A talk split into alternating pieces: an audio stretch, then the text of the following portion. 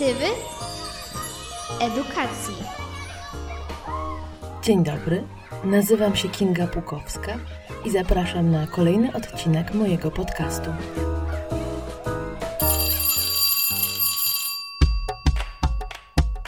Czy edukacja zdalna to edukacja domowa? Dzień dobry, nazywam się Kinga Pukowska, a to jest mój podcast Pozytywy Edukacji. Zapraszam do kontaktu. Możecie do mnie pisać na adres kinga.pukowska.pozytywy.pl Mamy koniec stycznia 2022 roku. Dzieci i młodzież z klas starszych podstawówki i ze szkół średnich znów rozpoczęły edukację zdalną. Tak właśnie dziś, 27 stycznia 2022 roku, na cały nadchodzący miesiąc, dzieci i młodzież przechodzą na edukację zdalną. Część ma teraz ferie i od poniedziałku wróci do lekcji. Część jeszcze jest przed międzysemestralnym wypoczynkiem, ale być może niektórzy właśnie kończą zajęcia zdalne w związku z kwarantanną całej klasy i nie wrócą już do sali lekcyjnej, bo znów czeka ich praca zdalna. Trudne to pewnie dla wszystkich. Kiedy w 2020 roku dzieci i młodzież po raz pierwszy zostali przeniesieni na edukację zdalną, pojawił się taki głos, że teraz to cała Polska uczy się w systemie edukacji domowej.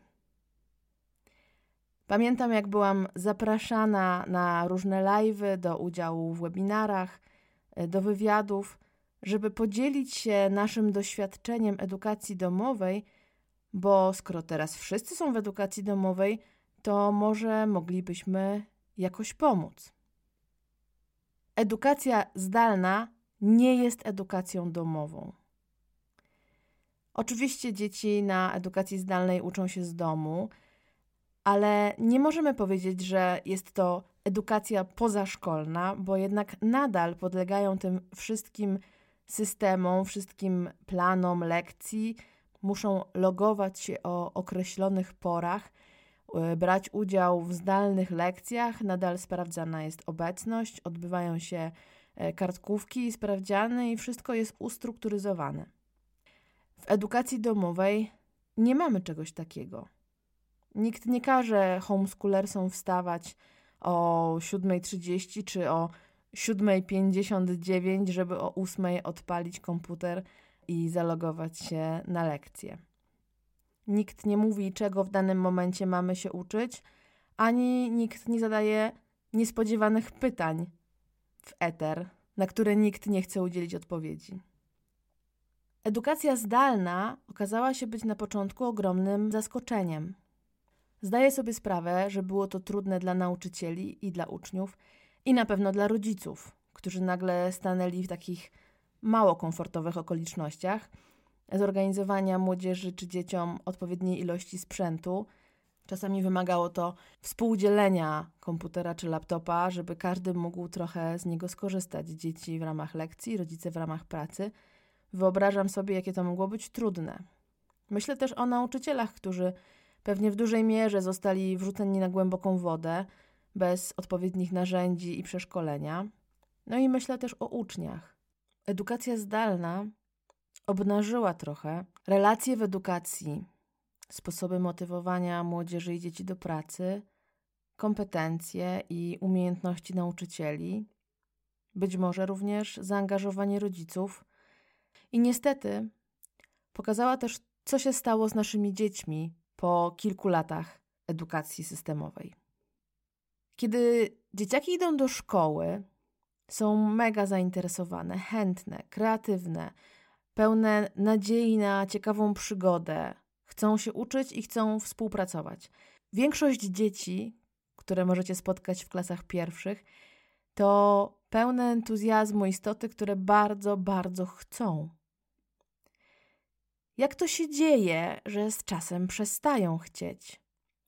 Jak to się dzieje, że kiedy zaczęła się edukacja zdalna, to jednym z głównych tematów było to, że dzieci będą oszukiwać, nie będą uważać, nie będą się uczyć, będą kombinować i na pewno trzeba będzie ich bardziej docisnąć. jak to się dzieje, choć może to temat na inny podcast, że po wielu, wielu latach edukacji systemowej, my, trenerzy kompetencji miękkich, organizujemy warsztaty z kreatywnego myślenia, z twórczego rozwiązywania problemów i inne, które wydawałoby się byłyby niepotrzebne, gdyby ten pęd do wiedzy i ta kreatywność, z którą przychodzą dzieciaki do pierwszej klasy, nie została w międzyczasie wypleniona. Ale o tym może innym razem. Dziś o tym, dlaczego edukacja zdalna nie jest edukacją domową. Czy mieliście okazję przysłuchiwać się lekcjom waszych dzieci? My nie jesteśmy w edukacji systemowej, więc nie braliśmy udziału e, w edukacji zdalnej. Natomiast przez ostatnie dwa lata wiele można było się dowiedzieć od e, rodziców dzieci szkolnych i od samych uczniów. Tak jak mówiłam wcześniej, zdaję sobie sprawę, że pierwsze tygodnie zdalnej nauki to była trudna sytuacja i dla nauczycieli, którzy nie mieli narzędzi i nie mieli umiejętności, i dla rodzin, które nagle musiały nauczyć się żyć na nowo, wspólnie, na małej powierzchni, nadeptując sobie raz za razem na swoje granice i czułe punkty. E, dla dzieci, które straciły kontakt z rówieśnikami, przestały chodzić na ulubione zajęcia i spotykać się z nauczycielami. Dla rodziców, którzy musieli nagle nauczyć się dzielić swój czas pomiędzy pracę zawodową, opiekę nad dziećmi i wspieranie ich w nauce. To były trudne tygodnie i trudne miesiące. Ale minęły dwa lata i niestety w niektórych szkołach niewiele się zmieniło. Myślę sobie o tym, dlaczego edukacja zdalna tak bardzo wszystkim kojarzy się z edukacją domową.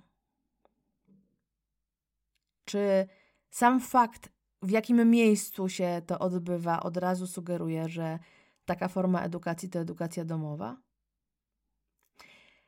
W edukacji domowej mamy ogromną swobodę. To my decydujemy, czego się uczymy i w jakim czasie, kiedy, jakie egzaminy będą zdawane i dużo większy luz na co dzień. Kiedy w 2020 roku rozpoczęła się edukacja zdalna, pamiętam przerażenie wielu rodziców. Pamiętam y, ich niepewność, jak to teraz będzie, jak zmotywować dzieci do pracy, do nauki. Czy będą musieli bardzo je wspierać w tym, bo przecież nikt nie przygotowywał też dzieci do edukacji zdalnej. Nie dziwię się, że po takim doświadczeniu wielu rodziców nie wyobraża sobie w ogóle edukacji domowej. W edukacji domowej nie mamy takiej pracy, jaką trzeba było wykonywać w edukacji zdalnej. Nikt nie każe dzieciom wysyłać zadań domowych na określony termin, nikt nie wysyła przez Librusa kolejnych wymagań, nie ma sprawdzania zeszytów po zakończeniu edukacji e, zdalnej, nie ma innych wymagań, których naprawdę długie, długie listy słyszałam od różnych znajomych, bliższych lub dalszych. Dlatego przede wszystkim ta swoboda działania znacząco odróżnia naszą edukację domową od edukacji zdalnej. Prawdą jest, że im mniejsze dzieci, tym więcej wsparcia potrzebują. Przede wszystkim nie zostawisz siedmiolatka samego w domu i nie da się ukryć, że szkoła ma tutaj pewną funkcję opiekuńczą. Natomiast w kontekście edukacji.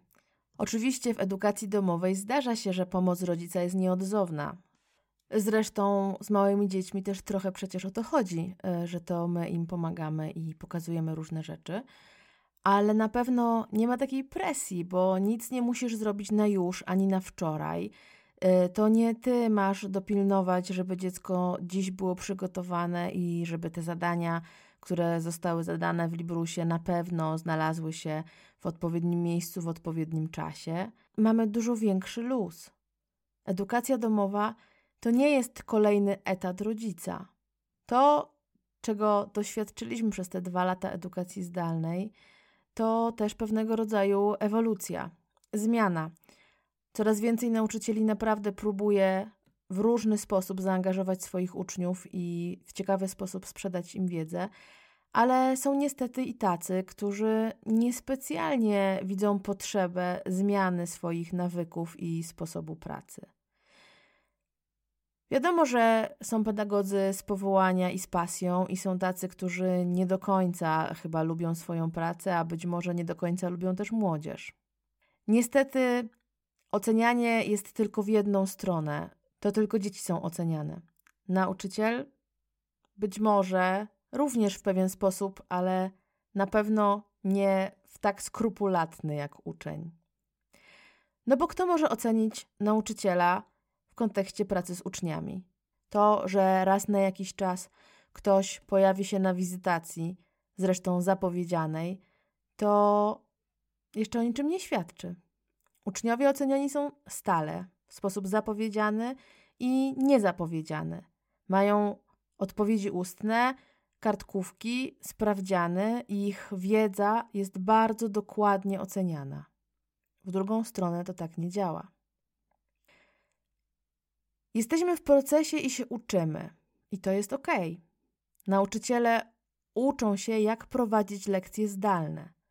Ale dlaczego w takim razie inaczej mamy traktować naukę dorosłych, którzy próbują odnaleźć się w nowej, zdalnej rzeczywistości, a inaczej uczniów, którzy mają umieć i mają się dostosować.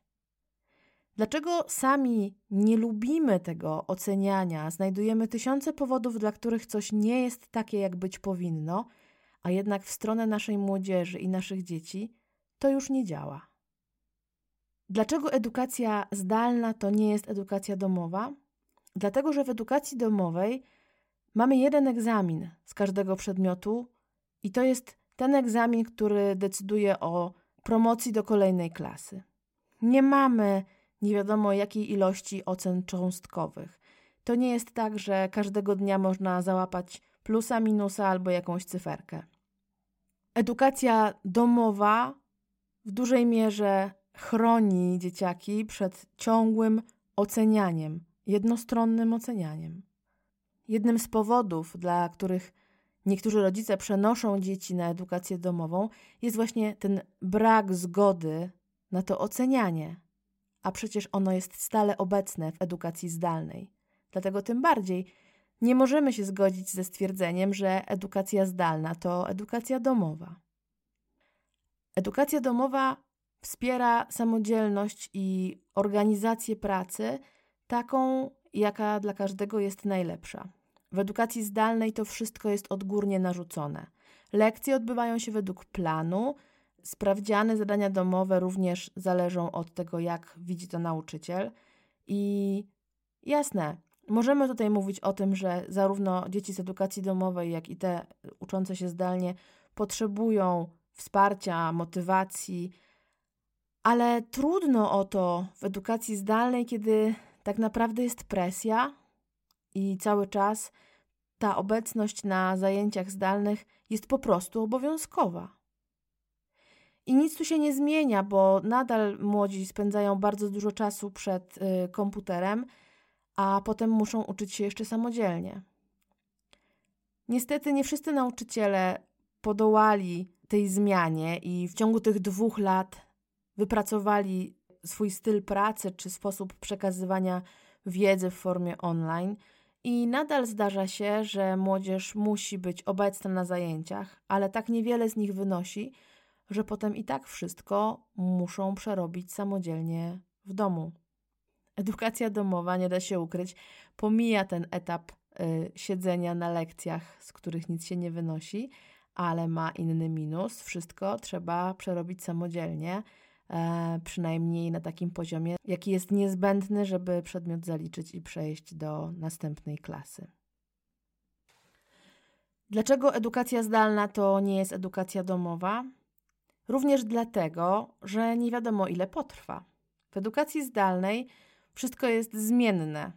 Raz młodzież jest na zdalnym, bo okazało się, że klasa ma kwarantannę, albo teraz przez kilka tygodni cała Polska przechodzi na zdalne, i potem znów wracamy do szkoły, do zwyczajów codziennych.